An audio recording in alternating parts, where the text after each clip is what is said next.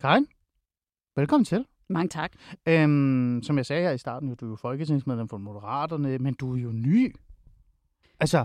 hvor, hvor lang tid er det nu? Bare lige for at få det med. Jeg ved godt, der har været valg det her. Har været jo, altså, det har været over et år, så jeg føler mig allerede gammel i går. altså på nogle punkter, så føler jeg mig meget gammel allerede, og på andre punkter er jeg stadigvæk øh, splint og ny. Okay, men det er jo fordi, man plejer jo at sige, at når man, altså, når man lander i et job, og et job som, som det her, så er der jo noget tilvændingstid. Øh, altså man skal jo forstå procedurerne og processerne, men der er jo også noget omkring kemien og forståelsen af, af altså det der med, at man er kollegaer, men alligevel så er man jo ikke, og nu taler jeg ikke om dine moderate øh, kollegaer, men altså de andre partier. Øhm, hvordan har det været, bare lige personligt, øh, at være i et, et politisk miljø som det her? Jeg vil sige, det er en kæmpe omvæltning. Øh, jeg kommer fra øh, den medicinske verden, og jeg har altid, det har, det har virkelig været meget stabilt, og der er meget få følelser sådan på spil. Og jeg vil sige, efter jeg startede i Folketinget, så er det virkelig gået op og ned. Altså, jeg kan være helt op at køre, og, og synes, det var den mest fantastiske, inspirerende samtale, og jeg kan også bare komme hjem og være så eddikesur, og synes, alle er røvirriterende, mm. for at sige det mildt. Så, så jeg vil sige, det har, det har været meget vekslende, hvordan jeg har haft det med det. Ja, du, du sagde her til mig sådan, ja, sådan du nærmest sagde, at du var faktisk det, det der sur, ikke, øh, lige nu. Er det, er, det, det, er det jobbet, der, der tager med, selvom jeg godt ved, at du faktisk teknisk set er på arbejde, nu når du sidder her sammen med mig. Men igen, jobbet fylder bare mentalt mere? det fylder mere, og det tror jeg, det gør. Altså, det gør det jo også, fordi jeg er super passioneret, og, og lige pludselig kommer jeg ind og arbejder med nogle sager, jeg brænder for. Og der er jo hele tiden barriere. Altså, det er jo den største læring, det er, at vi får ikke ændret tingene lynhurtigt på den måde, jeg gerne vil have, at vi ændrer det. Og jeg blev også hele tiden konfronteret med, at det, jeg bare synes er en åbenlyst god idé, det synes andre ikke nødvendigvis er en god idé. Mm. Og, og det, det kan bare være vildt frustrerende, når man selv synes, jamen, det er jo det, vi skal gøre, det burde de da kunne se, men det kan de ikke nødvendigvis. Så jeg har også mange dage, hvor jeg virkelig bare er indebrændt. Mm. Øh, Moderaterne eksisterer jo, fordi Lars Løkke Rasmussen, tidligere formand for Venstre og statsminister, besluttede sig for, at nu skulle der ske noget nyt i dansk politik. Man skulle mødes i midten, men man skulle også komme med nogle profiler, bidrage med noget ind i dansk politik, som havde en anden, hvad kan jeg sige, en anden baggrund end det, man er vant til. Der skulle komme nogen fra erhvervslivet. Der skulle komme nogen fra det virkelige Danmark. Det kan man jo se meget positivt i, men Karen, øh, kan der også være det her hvad kan vi sige, den her realiseringsøjeblik, der kommer, der rammer ind, hvor man sådan lige pludselig finder ud af, ja, man kommer fra virksomhedslivet, man kommer fra forskningsinstitutterne, hvor hvis der er noget, der virker, så implementerer man det. Men den virkelighed findes bare ikke på Christiansborg, fordi det kan godt være, at det er den rigtige beslutning, og det er den rette beslutning. Men det er nok ikke det, der bliver valgt alligevel. Har det, har det været frustrerende at opleve? Ja, det har været enormt frustrerende, fordi netop når man er vant til at arbejde mod et fast mål, altså sådan har det jo været ude i det private erhvervsliv, vi har sagt, nu har jeg især arbejdet med medicin, nu skal vi have det her produkt på markedet, og vi er alle sammen enige om, hvordan vi kommer derhen. Vi kigger på data, vi analyserer og siger, jamen så må det her være det rigtige. Og så kører vi. Så kører vi. Ja. Øh, og, og lige pludselig komme ind i en verden, hvor, hvor det hele er meget mere uforudsigeligt, og man ikke på den måde har et fast endepunkt. Det kommer an på, hvad de forskellige politiske holdninger er. Og jeg har jo også været udsat for, at jeg har stillet de mest dumme spørgsmål til forhandlingerne, fordi jeg er jo vant til en helt anden måde at gøre det på. Kom med et eksempel. Altså, hvilken forhandling, altså, hvilken, øh, hvilke spørgsmål har du stillet? Jamen, jeg har jo stillet, siddet til nogle forhandlinger, hvor man skulle diskutere om, hvilke beløb man skulle give til, til en indsats. Og så sidder det ene parti efter det andet og siger, jeg siger tre, jeg siger syv, jeg siger fem, og så, ja. og så til sidst, så sidder jeg og siger, er der da nogen, der ved, hvor meget det koster? og jeg kan jo godt se, at alle kiggede på mig, så det var da det dummeste spørgsmål, de nogensinde havde hørt, fordi jeg fattede jo ikke, hvad de her forhandlinger dybest set gik ud på. Men jeg ville jo være vant til at sige, jamen vi, har jo, vi ved jo, det koster 5 milliarder. Ja. Kan vi finde de her 5, 5 milliarder, milliarder et eller andet sted? Ja. I stedet for, at man bare sidder sådan og over- og underbyder hinanden. Men det er jo politik, og, og, og den del skulle jeg lige lære. Hmm. Noget andet, du også øh, måtte øh, forholde dig til, det er jo det igen det der med, hvordan det er at komme ind i dansk politik, hvordan det er at komme ind i kompromisernes verden, øh, og så stå et sted, hvor du også går ud over, altså går ud over dine egne værdier. Øh, Karen, vi kan jo ikke lade være. Vi bliver nødt til at snakke om det. Hvis vi skal tale om kameler, kameler du har slugt måske øh, sidste år. Øh, du kommer jo fra en baggrund, hvor du var næstformand for asiat, øh, ateistisk selskab, det, det hedder, ikke? Så jeg var medlem af bestyrelsen. Du var medlem af bestyrelsen, lad os sige det på den måde. Ja, det er rigtigt. Øh, lige pludselig sad du med koranloven ja. i hånden, og der var intet at rafle om, fordi moderaterne stod fast. Alle var enige. Og så smiler han til dig. Vi har jo talt om det her, det her i programmet, hvor måske enheden ikke var der, men En god partisoldat dukker lige pludselig op i Karen, ikke? Karen, øh, var det et øjeblik, hvor du virkelig indså, det her, det er noget helt andet? Ja, det var det helt sikkert. Og jeg har jo været ude og sige flere gange, at jeg synes, det var sindssygt svært. For nej, det var bestemt ikke min kop te. Og mit udgangspunkt var også, at det kan jeg jo ikke stå inden for det her. Øh, og, og der troede jeg, det var så nemt, og jeg var så naiv at sige, jamen, så nu giver jeg udtryk for min mening, og så forstår de vel nok, at jeg kommer fra et andet sted, og så accepterer de det. Og selvfølgelig gør man ikke det i politik, og det var der, den der læring kom, og jeg er jo efterfølgende blevet svinet så meget til, og dybest set, så tror jeg jo bare, at jeg var naiv nok til at sige, hvordan det er i politik. Man sidder jo sjældent alle sammen i et parti og er enige om noget som helst. Bølgen ja. går tit højt. Og ja. så er der nogle gange, at det er mere følelsesladet end andre. Og så har folk jo været ude og sige, jamen så stemte du mod din overbevisning. Og jeg stadigvæk har sådan, ja, den kan jo så øh, igen gradbøjes, fordi jeg stemmer jo også for, at jeg synes, det er en god idé, der er partier, i det danske folketing. Ja, ja. Og det har der jo ikke stået i grundloven noget om. Altså folk får det til at lyde sådan meget sort-hvidt, at, at det ja. altid er ens eget udgangspunkt. Og der ville jeg jo gerne have, at vi havde en detektor på alle, så de kunne se, at de blev nødt til at sluge nogle kameler og sige, ja, ja det var ikke lige min Men du er jo stadig folkevalgt. Man har stemt på dig som person. Der er jo mange, der stemmer personligt. Det har jeg været at kigge på. Mm. Der var en del, der stemte på dig personligt. Så man regner også med, at, at Karin går ind og er sig selv, selvom hun er en del af et parti. Øh, igen, nu stiller jeg det her spørgsmål øh, som jeg har spurgt før, men nu gør jeg det alligevel. Var det ikke svært at være i en situation, i en position, hvor alle dine værdier øh, blev næsten lyst til, altså man får lyst til at sige, pakket væk i en eller anden kuffert og lagt i kælderen, øh, og så må de komme tilbage, øh, fordi partiet siger noget andet. Var det ikke svært?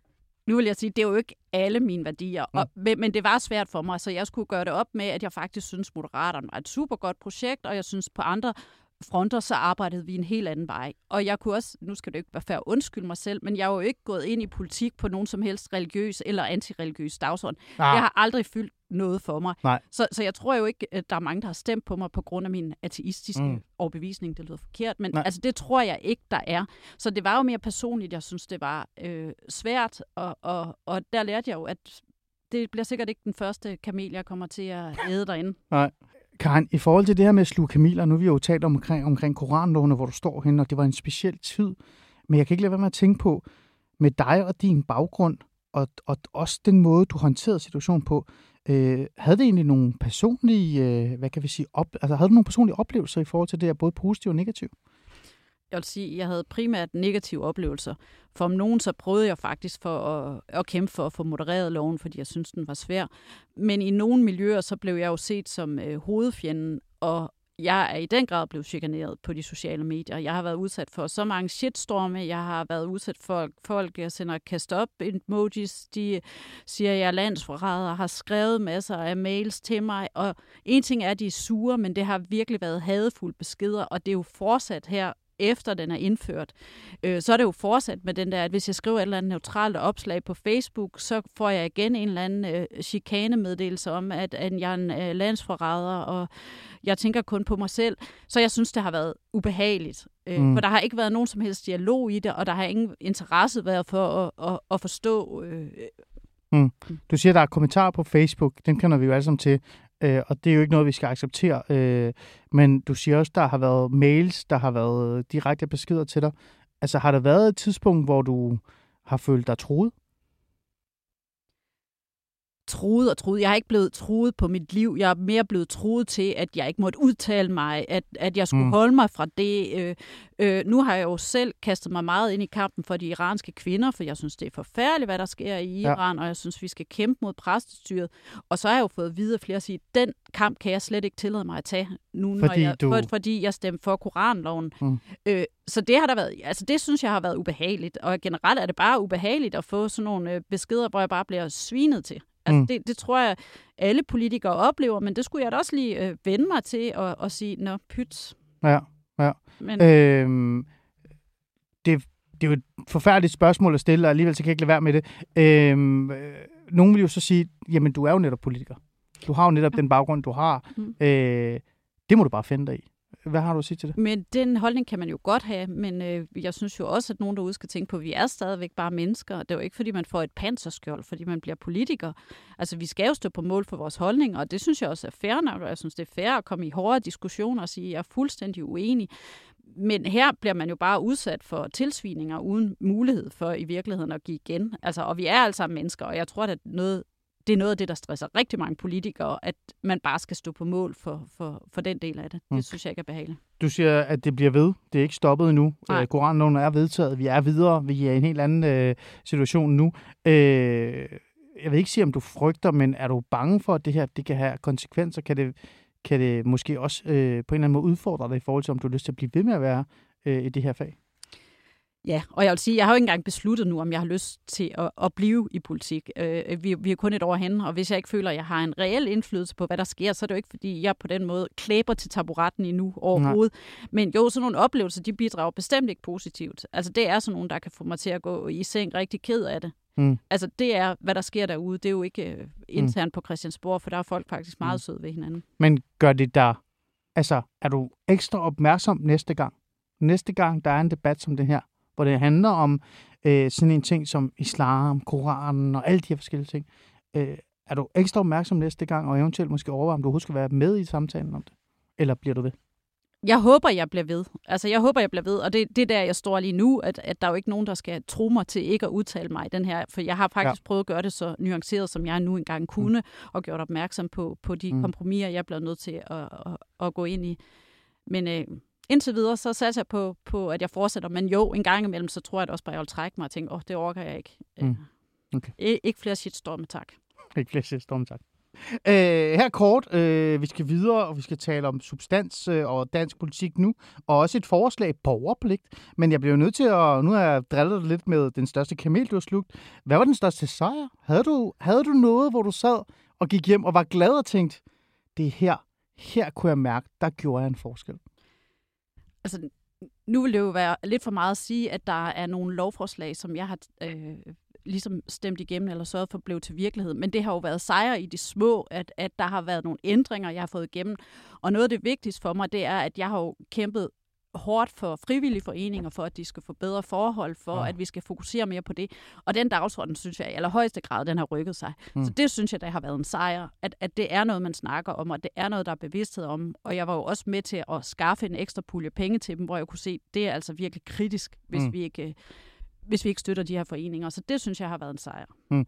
Der har været en snak om det her med foreninger og foreningsliv. Øh, det er jo noget, vi altid taler om i dansk politik. Men jeg kan ikke lade være med at sidde her og reflektere over noget, øh, som for eksempel Socialdemokraten Frederik Vad har været at sige efter Koranloven og efter øh, alt det her, øh, der er kommet i forhold til antisemitisme og integrationsdebatter osv., og sagt, vi bliver nødt til at begynde også at være påpasselige og passe på, nogle af de mennesker, der deltager i den offentlige debat, eller foreninger, der deltager i den offentlige debat, som ikke bakkes op om alle, fordi de måske har de forkerte holdninger. Øh, den her forening, der er derude, som handler om frafaldende muslimer, øh, det er jo en af de foreninger, som mange anser som vigtigt, men også mange øh, anser som problematisk, og derfor ikke støtter Øh, du brænder for foreningslivet. Du kommer fra et foreningsliv selv og, og, og øh, det ateistiske selskab. Har du siddet og tænkt, der er nogle foreninger ude i Danmark, som man måske skal være lidt mere om, for eksempel som øh, sådan fra, fra fraværende selskab? Eller ja, forening. det er jeg. Og nu vil jeg sige, jeg har mest beskæftiget mig i det her år, jeg har været der med, med frivillige foreninger inden for det sociale område. Øh, og en af de der opgaver, jeg har liggende på mit bord lige nu, det er at skabe et bedre overblik, for der er heldigvis tusindvis af foreninger derude. Og grund til, at jeg gerne vil være med til at skabe et overblik, det er jo netop for at sige, der er nogen, der er nemt for støtte fra andre steder. Altså hvis du arbejder med øh, små børn, og, ja. og så vil folk gerne støtte. Sociale, NGO'er. Og, og det vil man gerne. Øh. Og så er der andre grupper, der ikke øh, nyder den samme opmærksomhed. Mm. Så, så det er jo netop noget, der ligger mig meget på sinde at sige, at øh, staten skulle så være med til et eller andet sted og understøtte dem, som andre ikke gider understøtte, fordi det bare er et vigtigt politisk område. Mm. Så helt sikkert. Mm. Jeg tænkte bare på det, Karen. Jeg synes bare, det var interessant, fordi at, øh, jeg har jo også studt på meget det her med, at foreningslivet øh, trives, men visse foreninger har ikke de samme muligheder som mange andre. Øh, men, men, øh, men ja, jeg, jeg, kom bare men, men, men der vil jeg nemlig gerne sige, fordi nu har jeg været ude og snakke med Café Exit, som tager sig af det er også godt, ekskriminelle, ja, og de siger jo også, at de prøvede på et tidspunkt øh, at samle penge ind, og ja. der kunne man så vælge mellem at give, nu kan jeg ikke huske, hvad der er, kraftens bekæmpelse, børnefonden og sådan ja. noget.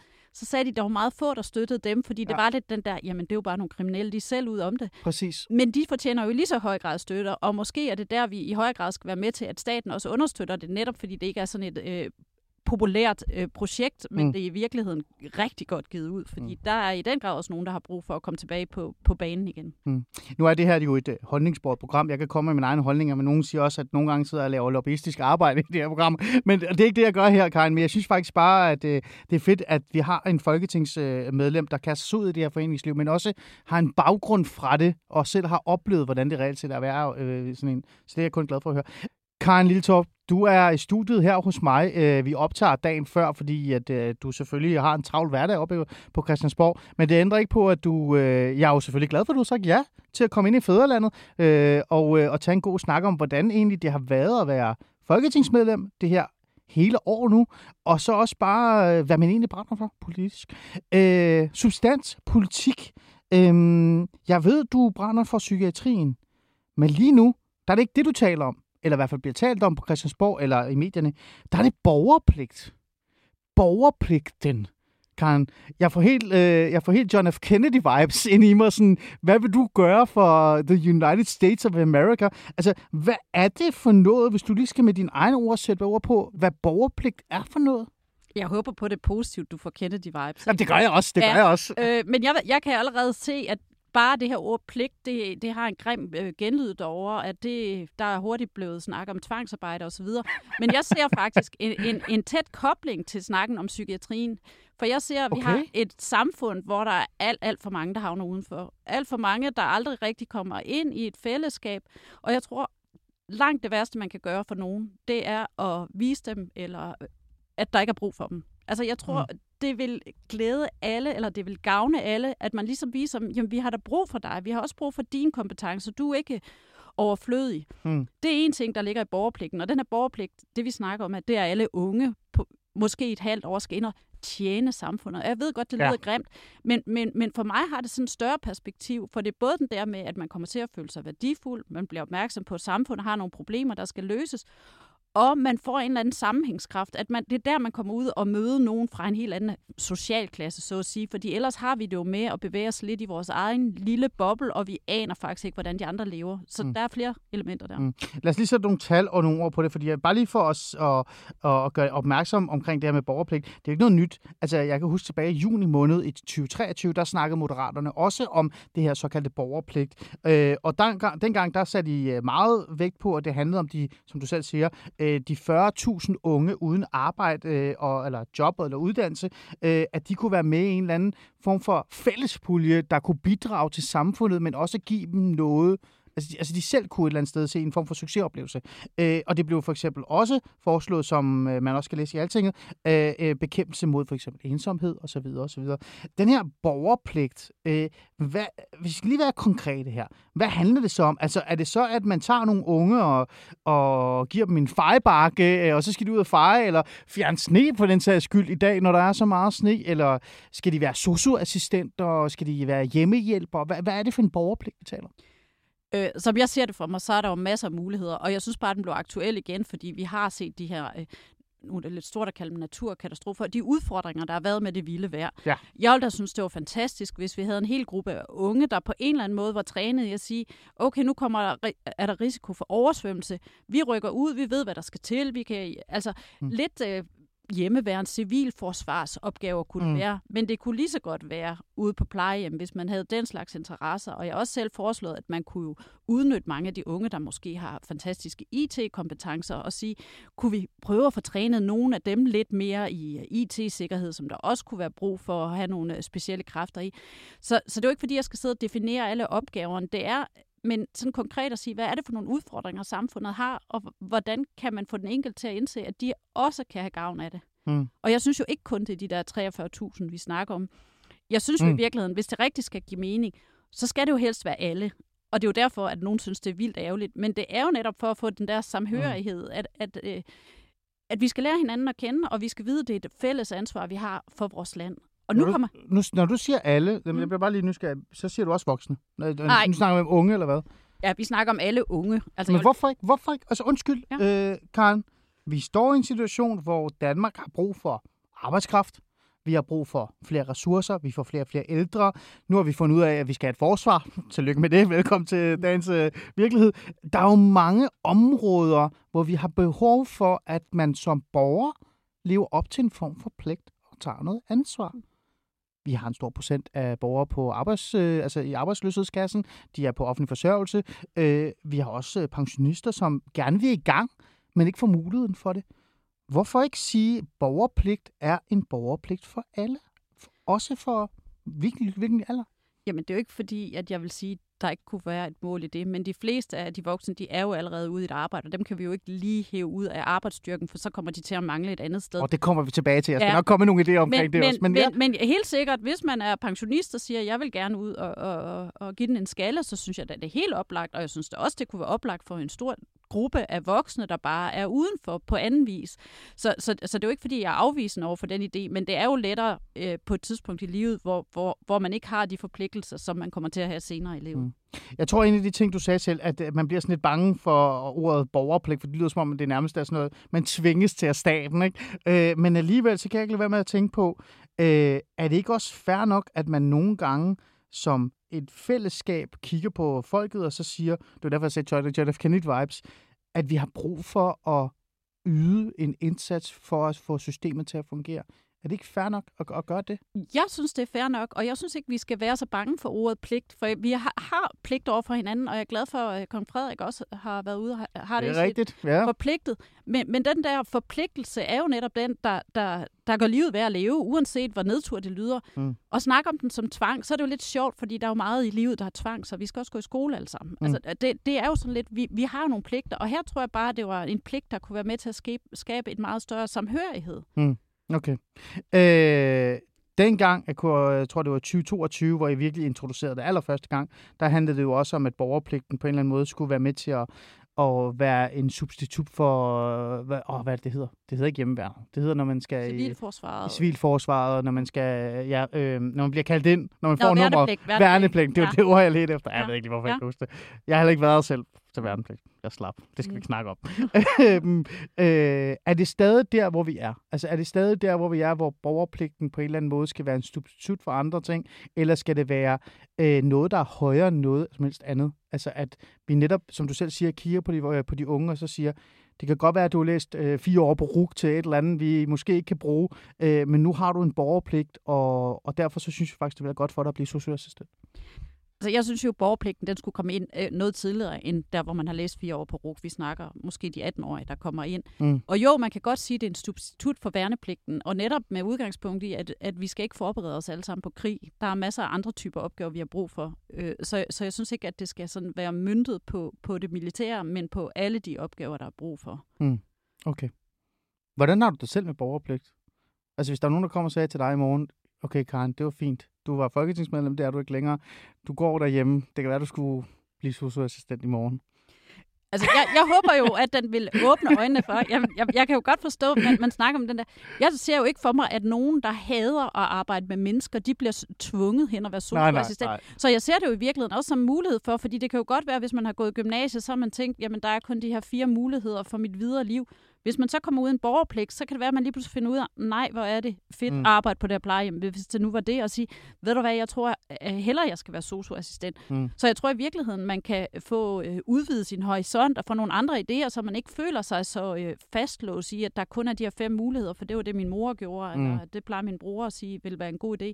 Mm. Nu, jeg, jeg tror, det vil hjælpe folk til at se, at jamen, der er der masser af muligheder, og mm. få dem i andre retninger, end de ellers vil have været. Hvordan ser det egentlig ud på Christiansborg i forhold til det her borgerpligt? Jeg tænker, du taler med dine kollegaer. Hvad, hvad siger de andre altså, partier? Hvad, hvad... Moderaterne synes simpelthen, det er sådan en god idé. Ja, det Fordi tror jeg vi, godt vi, på, ikke? Vi er jo de mest fornuftige. ja. Men øh, jeg vil ikke sige, at... Øh, Hvordan er det blevet mødt? Ærligt. Jamen, øh, altså oppositionen skal jo altid møde øh, idéer fra regeringspartierne med stor øh, vemmelse. Men, men jeg synes, øh, der er nogen, der godt kan se ideen i det. Jeg vil da ikke sige, at hverken Venstre eller Socialdemokratiet er løbet skrigende væk. Mm. Det er også nævnt med et enkelt ord i regeringsgrundlaget. Ja, det er jeg det. tror, der er flere der, der godt kan se, at, at der kunne faktisk være noget i det her. Okay, så vi kommer nok til at se lidt mere af det. Ja, det håber jeg. Jeg fik faktisk øh, visket øh, nogle ting i øret her for et par dage siden, der, hvor jeg sagde, at jeg har dig i studiet, om, også omkring borgerpligt eventuelt, og så var der en, der sagde, kan du huske Alternativets borgerløn? er det noget af det samme? Øh, kan du se noget af de samme vibes med borgerpligt og borgerløn? Altså kan vi godt ende med, at I lige pludselig også tænker borgerløn? Det, det, har, det har vi ikke været ude i nu. Nej. Og borgerløn er jo også mere sådan en permanent ordning, at alle er sikret en, en Præcis. vis løn gennem hele livet. Så vi er ikke Det er derovre ikke af. Nej, vi snakker jo faktisk om et halvt års arbejde til en eller anden øh, Okay. lærlingeløn. Okay, godt nok. Jamen, jeg var bare lidt nysgerrig. Mm. Vi må se, hvad det her med borgerpligt så egentlig ender med. Øh, det er jo interessant at høre.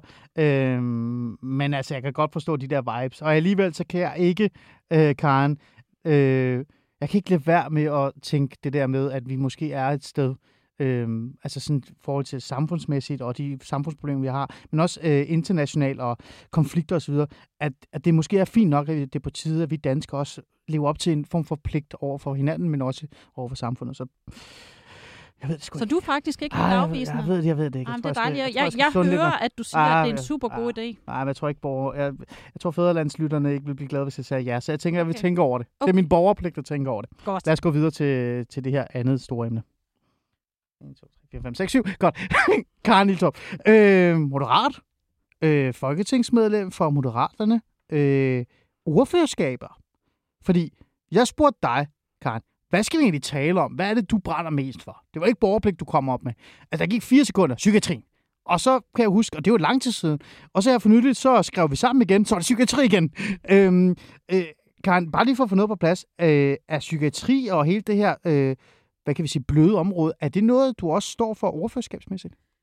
Altså, øh, både og. Jeg står for beskæftigelse, jeg står for frivillige foreninger. Jeg har ikke psykiatriordførskabet, men det var det, der fik mig ind i politik. Det Mm. var min, min øh, tanke om, at, at vi ville kunne gøre det bedre Mm. for psykiatrien. Hvad er det så med psykiatrien, der et eller andet sted øh, har fanget dig, eller har haft dig øh, længe? Er det, øh, fordi når man taler om psykiatrien, Karen, så tror jeg, der er mange danskere, også fædrelandslytterne, der, der enten tænker, altså du ved, det tunge område, altså vi taler om de psykisk sårbare med diagnoser og alt den her område, øh, Øh, men i de, de seneste år, der er danskerne måske vendt sig mere til, at psykiatri også kan betyde den unge pige, der slås med ensomhed, den unge dreng, der slås med angst, den gennemsnitlige dansker i virkeligheden også. Så hvad er psykiatrien for dig? Øh, psykiatrien for mig er vel dybest set et mix af det, og jeg tror noget af det vigtige, det er at skelne mellem grupperne. For gruppen af dem, der har været svært psykisk syge, den har jo øh, været mere konstant. Altså det har den. Der er altid den der gruppe, der virkelig, dem der lider af paranoid skizofreni, dem der lider, der er bipolar. Ja. Der er den der gruppe, som øh, ofte kræver medicinering osv. Og så er der alle de der øh, diagnoser, der er kommet til, som Mm. for mig er et tegn på et øh, sygt samfund, øh, som har udviklet sig til en diagnose, men som ikke burde have udviklet sig, eller aldrig burde udvikle sig til svær psykisk sygdom.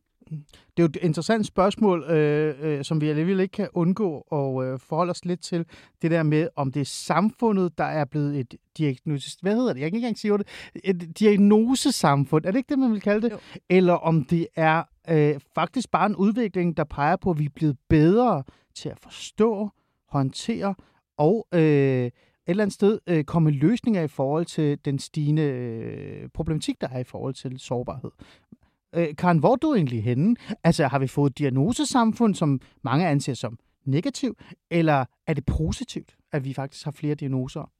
Altså det er jo positivt, at man bruger tid på at forstå mennesket, men jeg synes helt sikkert, at vi har fået et diagnosesamfund. Okay. Altså det er jo grotesk, at fokus i høj grad er på at sige, nu skal du udredes, nu skal du have en diagnose, når du kommer og siger, jeg har det faktisk ikke særlig godt, og så kan der tage, det kan tage lang tid, før du får den her diagnose.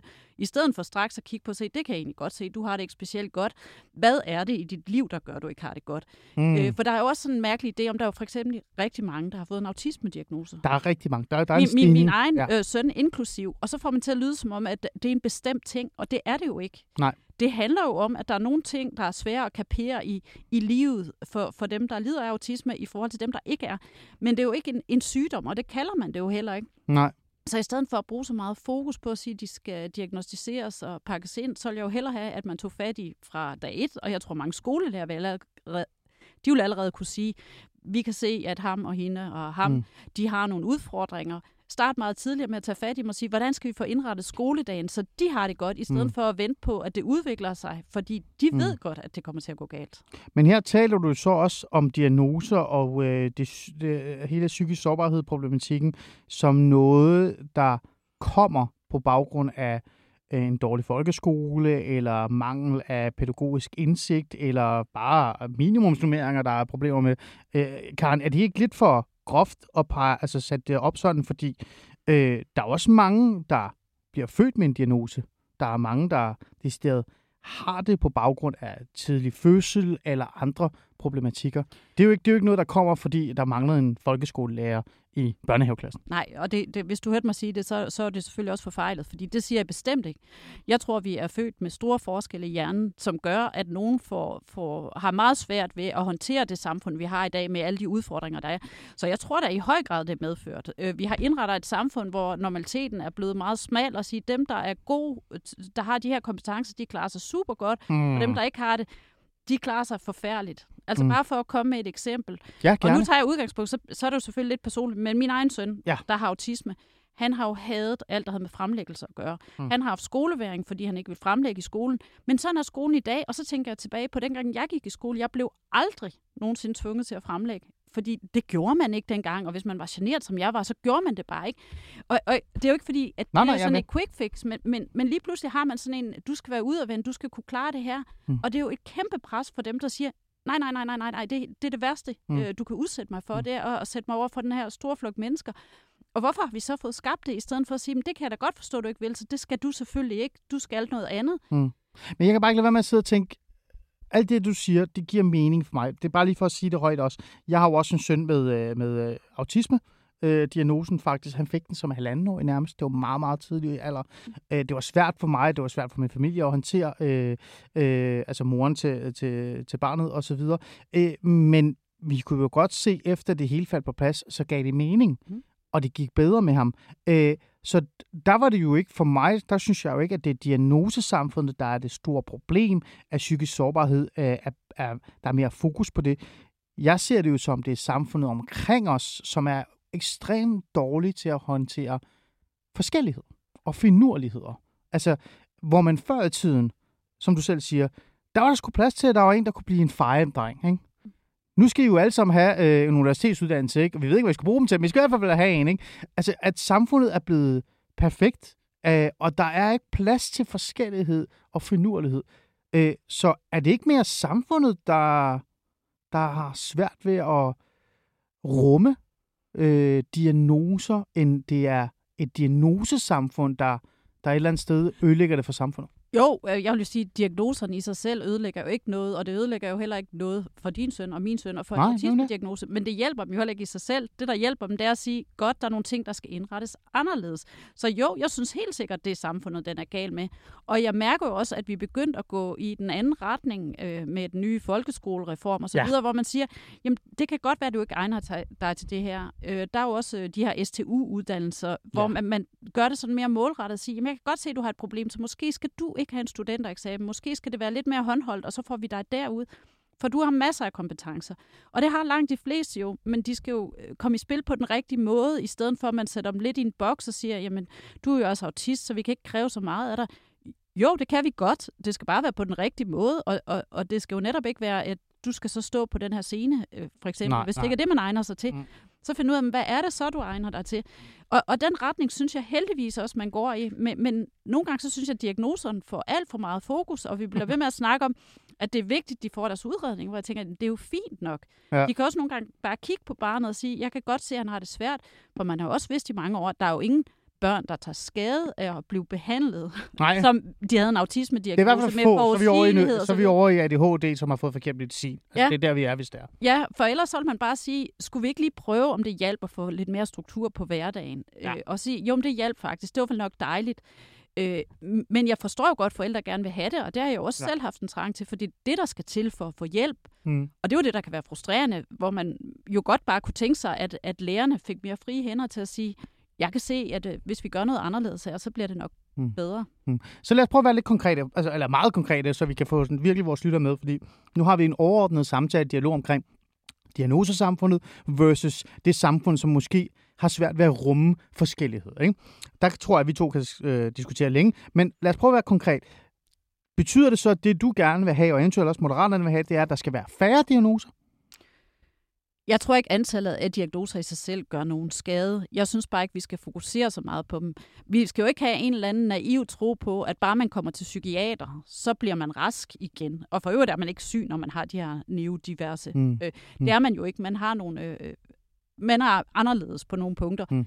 Så det er mere den, der tror på, at hvis man bare kommer til en psykiater, så bliver det godt igen. Det er den, jeg synes er forfejlet. Mm. Men hvem er det, der har den? Er det politikerne, eller er det samfundet? Fordi øh, nu har jeg jo selv været socialrådgiver, og jeg ved jo, den målgruppe, som ender i de her forløb, hvor man ender med en diagnose, der er jo ingen af dem, der siger, nå, nu har jeg fået en diagnose, så er jeg rask. Mange af dem er jo, det var første skridt. Nu er der 20 skridt foran mig. Mm. Rette forløb, det rigtige øh, sted at arbejde, den rigtige sted at gå på uddannelse osv. osv. Så hvem er det øh, her, du taler om? Er det politikerne, eller er det borgerne, er det lægerne, der, der ser som diagnosen som det nærmest sidste skridt? Øh, jeg ved ikke, om nogen ser det som det sidste skridt, men nu siger jeg også noget lidt grimt. Jeg tror på nogle punkter, at psykiateren har fået for meget magt. At det ligesom er en idé, om vi skal forbi psykiateren for at få det her stempel. Ja. Og, og den synes jeg, den, den vej er, er overflødig, med mindre man lider af en eller anden øh, psykisk sygdom, der kræver medicinering. Altså det, det er slet ikke for at undervurdere det. Jeg nej, nej, nej. ved, hvor vigtigt det er at blive medicineret korrekt og ja. komme til en psykiater, hvis man lider af, ja. af svære psykiske sygdomme. Øh, men jeg synes, det er hele fortællingen, og jeg har jo sådan en drøm om, at, at man i stedet for, når man kan se, at nogen har det dårligt, så finder man ud af det helt grundlæggende, øh, for eksempel i skolen, øh, finder ud af, måske passer han ikke ind i det her fællesskab. Hvordan får vi personen til at passe ind i et fællesskab? For det tror jeg er det mest grundlæggende. Det er, at vi alle sammen føler, at vi er en del af et meningsfuldt fællesskab, hvor end det er. Mm. At det er noget af det, der kan gøre, at vi på sigt forhindrer, at ting udvikler sig til psykisk sygdom. Mm. Men skal vi så ikke forbi psykiatrien? Eller psykiateren? Mm. Det skal jo svært. Altså, det skal jeg jo virkelig passe på med at sidde og gøre mig klog på. Øh, når det kommer til de her øh, funktionsforstyrrelser, så vil jeg jo ønske, at, at der var andre veje. At der var andre veje. At vi ligesom er opmærksom på, at der er rigtig mange, der vil have godt af mere struktur og mere orden, og lærerne kan godt identificere dem. Hmm. Så vi skal ikke tro på... Altså det farlige er jo også for forældrene, hvis de tror på, at nu, nu kom vi godt på vej. Men deres børn har jo stadigvæk et liv, de skal leve. Det vigtige er jo stadigvæk, at de finder en klasse, hvor de fungerer, at de kommer ud og får en uddannelse, mm. hvor de trives i. Så det er jo ikke diagnosen i sig selv. Mm. Så er det gode spørgsmål jo så, øh, og lad os prøve at være konkret igen. Er det så altså, er det så dit ønske, Karin, og måske også Moderaternes ønske, det vil jeg jo gerne vide, hvor Moderaterne også står, øh, om de står samme sted som dig, at der så er flere tilbud, for eksempel mere fokus på specialklasser, eller øh, de her klasser, hvor det er, jeg tror, de hedder næstklasser, hvor der er en blanding af normale, øh, eller ikke normale, undskyld, jeg siger det på den måde, men almen øh, unge, og så øh, unge med sårbarhed. Øh, altså, hvad er det, du konkret vil? Eller er vi over i sådan noget, jamen, ved du hvad, hvis vi skal håndtere psykiatrien og det stigende øh, problem, der er, jamen, så er det fordi, vi bare skal have flere folkeskolelærer og flere pædagoger og bedre skoler nu skal jeg lige sige som en, igen, nu, ikke som en undskyldning, at det er jo ikke mig, der sidder med undervisningsområdet som sådan. Nej, nej men du, du er inde i mit men, studie. Men, men ja. Ja, ja, jeg, jeg tænker, at inklusionsdagsordenen er på mange punkter gået galt. Man har virkelig ah. fået alt for mange ind i de her klasser. Og øh, klassenummering i sig selv, jeg har det meget svært med gennemsnit, fordi hvad er for mange i en klasse? Hvis ja. de alle sammen er nogle virkelig dygtige øh, elever, der sidder dybt opmærksomme og bare elsker at lære, så kunne der jo i princippet være 35 i en klasse, uden det var noget problem. Der er nogen i Kina, der vil blive glade for det, ja, du sagde det der. Men, det var måske også lige en overdrivelse, men, Nej, men det vil reelt ikke være en problem, for de vil bare sidde og tage noter og være glade, ja, og, og ja, det fungerer. Ja. Men det er jo ikke den virkelige verden. Det er det jo ikke, og, og, og så er det jo svært også at sige, at det er klassekvotienten i sig selv. Det er mm. jo de antal af elever, der har brug for støtte, og der kunne jeg jo godt tænke mig, at man brug, gjorde meget mere brug af de... Øh, altså det er jo nemt nok at sige, at normeringerne skal sættes op. Vi har ikke arbejdskraft til det. Men vi har jo set eksempler på frivillige, der bliver inddraget i skoledagen. Altså mm. mange skolelærer vil sikkert være lykkelige for, hvis der kom frivillige og sagde, kan du ikke lige kigge lidt på Oliver, fordi han, han vil være glad, hvis du oh, ja, på ja, ham ja, og sådan noget. Ikke? Altså, at vi også tog det i brug. Øh, Mm. Og det var igen en af mine store kæpheste, det er den der med at inddrage øh, frivillige kræfter. Mm. Øh, fordi det er jo nemt nok bare at ønske... Øh... Hvad er det for nogle frivillige kræfter, man så kan inddrage her? Altså Men... fordi øh, altså at være frivillig øh, har jo også en form for pres på sig. Øh, der har jo for eksempel været øh, mange historier omkring, at frivilligheden for eksempel øh, i forhold til fodbold og øh, fodbold, øh, hvad hedder det nu, trænere, har jo i mange år været utrolig høj, øh, højt antal, men jo flere øh, hvad kan vi sige, problematikker, der har kommet i forhold til det der med at være flere børn og flere unge, man skal håndtere, øh, så er der mange, der har synes at være træner, bare ikke at være træner længere. Nu skal de nærmest være psykologer, de skal mm. være ekstra farer, de skal være og så videre og så videre, og det er jo faldet fra, så det er jo også hårdt at være frivillig. Så hvad er det, frivilligheden skal gøre her? Hvad er det for en øh, opgave, du skal? Jamen, den skal være en support, men du kommer jo ind til det, der er helt centrale. Tænk, hvis vi virkelig har fået skabt et samfund, hvor, hvor vi alle sammen er øh, psykisk skrøbelige i virkeligheden. Altså, det er jo helt... Jamen, nej, nej, nej, jamen, du har, nej, men jeg kan jamen, godt se, hvad du mener. Jeg bare ja, nogle gange tænker, ja. det er jo helt, ja, helt Der bliver absurd. talt meget prøv om det. Prøv at tænke, ja. hvis det er, fordi vi har været udsat for et eller andet, så vores hjerner faktisk er blevet øh, degenereret af et svært ord, ikke? Men tænk, hvis vi har været udsat for det, og at man ikke griber an der, i stedet for at sige, åh, nu skal vi have en masse specialhjælp og sådan noget. Hmm. Men jeg tror, at frivilligheden kan bidrage meget. Altså, de fleste danskere vil jo vildt gerne hjælpe. Ja. I det ja. omfang, de kan, og, og, og igen, de der eksempler på skolerne, så er det jo netop nogen, der bare går ind og siger, at de er bare sådan en ekstra person, der lige holder øje med de to, der er der, uden at have en speciel funktion. De behøver ikke være læreruddannet og sådan noget. Men de vil gerne. Nu får mig for eksempel nogle pensionister, der siger, at det gider jeg godt to mm. dage om ugen. Øh, og, og det, altså danskerne er jo vildt glade for frivilligt arbejde. Ikke? Altså det skal bare være et omfang, øh, hvor de kan rumme det. Mm det er jo lige før, du laver en, øh, en, en øh, tråd tilbage til borgerpligt, der gør du ikke det? Jo, ja, men altså, det hele hænger sammen. Ja, men, men uh, Karen, jeg kan alligevel ikke, altså, fordi jeg synes, nogle af de ting, du siger, giver mening og, og er rigtig gode. Men vi talte om psykiatrien. Vi startede ja. med at sige, at det her det handler om psykiatrien. Og når man så siger, at det her handler om psykiatrien, så er det første, danskerne tænker, det er manglende sengepladser, manglende behandling, øh, alt for lang behandlingstid, øh, børn, unge, voksne, der falder mellem to stole. De tænker på fields, skyderiet, alle de her ting. Det er jo fordi psykiatrien er i brand.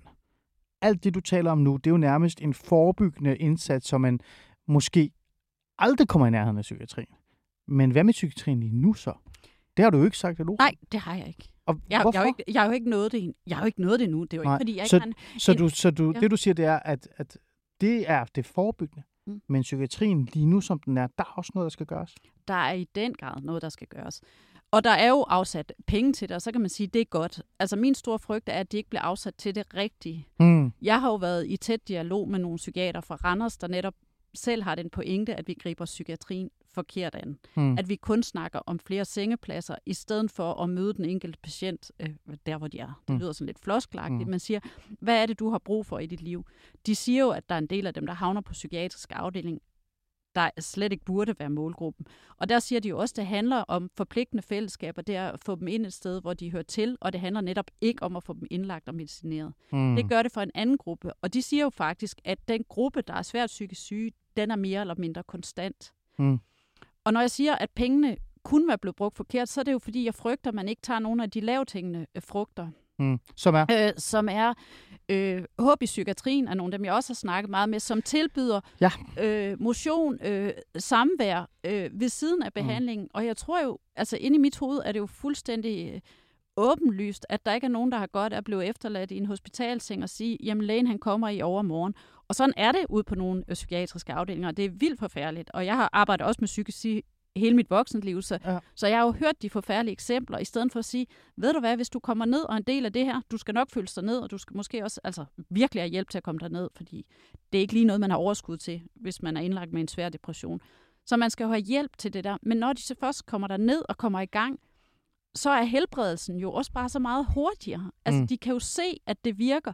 Mm. Og alligevel, så har man mere fokus på flere øh, sengepladser, i stedet for at sige, hvad med det, vi ved virker, som i virkeligheden er meget billigere, og som bare giver mening. Mm. Motion og fællesskab. Mm. Men og det kender jeg godt, det er jo de der med fælles øh, positive øh, hvad kan vi sige, øh, grupper, der kan være med til at styrke en og, og bevæge en øh, fremad og så videre, og så videre. Men, men et eller andet sted, så siger du også, under alt det, du har lige har sagt her, at måske kommer der også bare for mange og folk, der ikke burde være i psykiatrien, ind i psykiatrien, og derfor så overbelaster de. Er vi derhen af, hvor, øh, hvor du, Karin, og måske også noget, du arbejder for inde i Moderaterne, øh, leger med ideen om, at, at, at psykiatrien skal specialiseres yderligere, og at man måske skal blive bedre til at vende folk i døren? Altså, hvis de skal vendes i døren, er det jo selvfølgelig kun fordi, at de kan få den rigtige hjælp i døren. Og, og lige det der andet eksempel, jeg holdt på, jeg vil komme med på, at der, man ved, at der er andre ting, der virker end den klassiske øh, psykiatri. Det er, at man har faktisk evidens for, at ved at komme ud i noget behandling med kunst, med at male, med at skrive, ja. så fører det også til hurtigere behandling. De der initiativer, dem har man bare ikke tænkt ind i den klassiske psykiatri. Og det er jo faktisk noget, der skal vi ikke sige, at vi skal vente på flere psykiatre, de bliver uddannet. Der vil man faktisk kunne sige til folk, der kommer i døren og sige, nej, øh, du kan ikke blive indlagt, og vi har heller ikke lige en psykiater. Eller selvfølgelig skal man indlægges, hvis man øh, lider ja, af svære Men det er ikke lige det, du har behov det, for. Nej, det er ikke det, du har brug for, men du har vildt meget brug for hjælp, for det her ikke skal udvikle sig. Så kunne man jo sende dem hen i det der tilbud til at starte med, så man også ved, hvad vi virker. Og der er det jo nogle andre faggrupper, der kommer i spil. Det er jo malere, det er forfattere og sådan noget. Ja. Og, og, og det synes jeg bare, at vi skulle fagne så meget. Altså for mig at se, at det er den moderne psykiatri, det her at sige, der er en masse andre tilbud, som vi ikke behøver at vente på. Vi behøver ikke at vente på, at psykiateren har gjort noget. Mm. Så det, du siger, det er, at psykiatrien skal faktisk moderniseres? Ja. Men undskyld så, Karen Lilletop. Øh, nu ved jeg, at du har været i det her område, så du kender lidt til det. Og jeg har jo, øh, da jeg var tidligere øh, politisk aktiv, det er jeg ikke længere, nu er jeg bare rigtig, øh, der kæmpede jeg jo også selv for, at psykiatrien skulle være mere mangfoldig divers, lad os sige nogle flotte ord. Øh, øh, men det blev jo ikke taget imod, øh, og det var ikke fordi, der ikke var øh, muligheder. Altså, jeg kan huske tilbage i 16, der var der projekter, for eksempel i Aarhus Kommune, hvor man legede med konceptet med, at man satte psykisk sårbare til at opføre teater. Så via teater, så kunne de udtrykke sig, fortælle om deres følelser, deres sorg og deres problematikker, og det rykkede dem rigtig meget. Det var et forsøgsprojekt. Det var kæmpe succes. Men så forsvandt det bare, fordi ingen politiker gad at prioritere det. Nej, og det er det, jeg synes er tragisk, og det er jo det, jeg kæmper for, at vi netop tager det ind, vi siger, det ved vi faktisk virker, og det er en helt anden, anden tilgang. Og jeg tror, at langt de fleste psykiatriske patienter, de vil jo elske at få lov at være med i et teaterstykke i deres helbredelsesproces, i stedet for at sige, at vi skal mm. bare finde ud af, hvilken medicin, der virker. Så, så jeg synes også, det er så ærgerligt, men, men det er jo fordi, det er et komplekst område, og tit så bliver der også efterspurgt evidens. Øh, og, og det er jo så også det, man begynder at skaffe, men jeg håber jo nu, når man siger, jamen der er evidens, så skulle vi ikke bruge pengene der i stedet for. Og det vil jo tit være meget billigere, fordi en, en seng i psykiatrien er jo sindssygt dyr. Mm. Øh, så hvis man siger, at der er noget andet her, og netop ikke vente, vente, vi siger, jamen det er der lige nu. Mm. Men hvor står I så i Moderaterne? Nu sidder vi og taler. Mm. Du har nogle gode visioner, nogle gode øh, mm. tanker omkring psykiatrien. Du vil gerne modernisere den, du vil gerne gøre den mere divers, du vil gerne trække øh, frivillighed ind i det, måske endda borgerpligt og andre ting i det. Øh, men at står Moderaterne det samme sted som dig? Ja, altså, I er jo et det... regeringsparti, ja, undskyld ja. mig. I har flertal. I kan teknisk set bare gøre det i morgen. Øh, hvis I kigger og blinker til Mette Frederiksen. Så, så lige en, en, en note der, så er det, Moderaterne har desværre ikke flertal. Det har regeringen. Ja, det, og vi, jo, vi, vi er jo kun et af partierne. Øh, oh. Og, og, og, øh, og, og vi er meget åbne over for den her moderne tilgang til, til psykiatrien mm. og kæmper for det. Og, det. og det er jo en af mine mærkesager, at det blev ved med at, at sparke på med den her, og især med at få frivilligt tilbud mm. ind i psykiatrien. Den dagsorden, den arbejder vi virkelig benhårdt på, mm. og, og sige, at vi, kan, vi skal bruge de tilbud, der er derude, og det er samtalegrupper, det er håb i psykiatrien, mm. det er alt men, andet. Men Karin, nu har du jo været politik længe nok, og jeg har været bagom politik længe nok, og stået og rådgivet og vejledet alle mulige andre i gamle dage. Æ, politik handler jo også til sidst om prioriteringer, og politik handler jo også om, øh, hvad man kan hvad kan vi sige, trække med og stille på bordet, eller ligge på bordet i for eksempel finanslovsforhandlinger. Øh, hvis det her det er så vigtig en ting, undskyld mig, det her det er jo ikke noget, du siger. Det er jo noget, Moderaterne nærmest øh, også gik til valg på. Der var et par punkter, I gik meget op i. En af dem var også psykiatri og sundhed for den sags skyld, fordi Lars Løkke Rasmus selv har været sundhedsminister før i gamle dage. Det er noget, der ligger ham på sinde. Så hvorfor er det ikke, man siger, det her, det er noget, der skal på finansloven. Det er det, vi vil kæmpe for. Nu har vi en midterregering. Nu har vi muligheden for at gøre noget er jo også det, vi prøver at gøre. Altså, der er jo sat penge af til psykiatrien.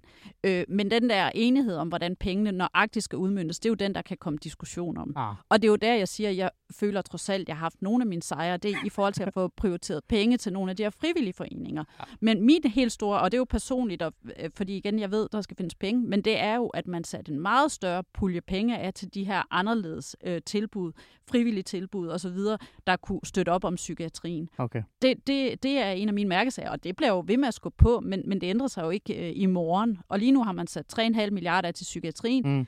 Men der har man jo nok? set, nej, det er det ikke. Men der har man jo set, der var jo allerede et kæmpe hul, så den, det, det kan jo lige blive, bruges til at fylde det lidt ud, ikke? Jo, men så jeg griner, men det er faktisk sørgeligt. Det er ja. rigtigt, ja. Så, så der skal der flere penge til, ikke? Og, og der er min pointe bare, jeg tror, for, for ikke så mange penge kunne vi få, få stor gavn af de her andre tilbud, der er. At det er netop ikke dem, der koster 8 milliarder. Mm. Det er nogle billigere tilbud. Mm.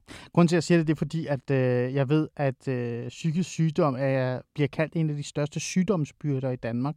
Og det var noget, moderaterne var jo enige i. Det er derfor, jeg tænker, hvis det er så vigtigt for jer, så er det jo, burde det også bare være direkte på, på, jeres, øh, på deres dagsorden. Men det siger du, det er.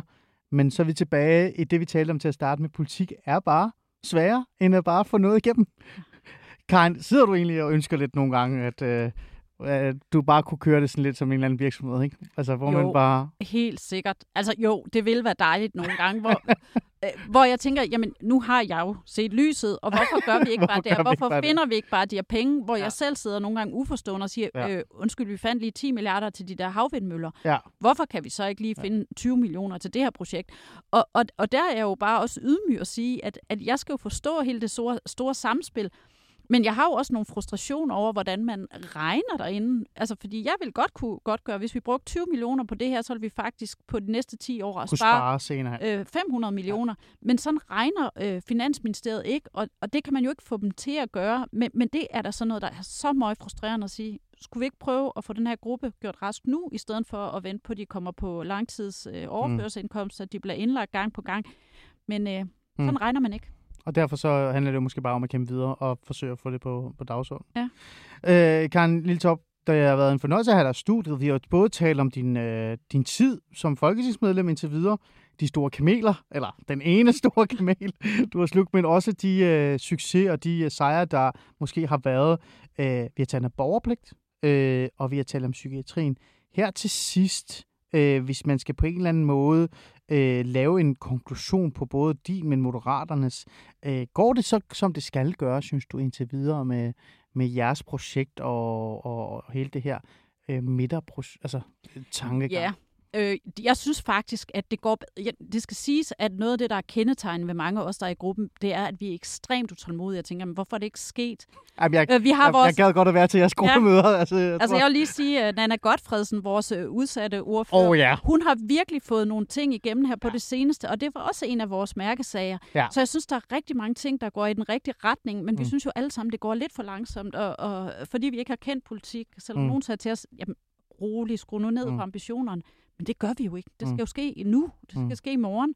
Mm. Så vi er jo stadigvæk i proces med at, at mm. lære os tålmodighed, mm. og faktisk øh, får vi jævnligt opsummeret, hvad det faktisk er, vi har fået igennem af moderat politik, så sige, der er faktisk rigtig meget, der mm. kører i den rigtige retning. Så det kan godt være, at man er begyndt at kalde jer lidt for en klovnebus, men så klovnet er det faktisk i virkeligheden ikke. Jeg synes på ingen måde, vi er en klovnebus. Det vil jeg altså gerne lige og vi er rimelig træt af, af det prædikat, for vi synes faktisk slet ikke, vi er en klovnebus. Ja. Jeg synes faktisk, vi er rimelig seriøse. Det kunne ja. være, at du skulle komme over til et møde, så du kan se, hvad Jamen, jeg vil med glæde, jeg vil ønske ja. at sidde nede i hjørnet og lytte med. Mm. Man kunne også vente den om at sige, at klovnebusser er måske også lidt sjovere end mange af de andre øh, busser, der bare kører sløvt og går i stykker. Ikke? Ja. Der er det mindst, der er, der er det mindst en god fisk, fest i en klovnebus. Der er energi, og der er passion, og der er diskussioner. Så virkelig, altså bølgen går højt. Så, ja. så, så på den måde synes jeg også, at, at vi, øh, ja. vi er godt med. Jeg kan mærke, at jeg, at øh, jeg glæder mig rigtig meget til den der invitation, hvor jeg skal sidde nede i hjørnet og være helt stille, uden øh, citater, bare lytte med. Gruppemøde. I kalder bare. Karen Iltop, en fornøjelse at have dig i studiet. Tusind tak, fordi du ville være med. Og til jer lytter, tusind tak, fordi I lyttede med.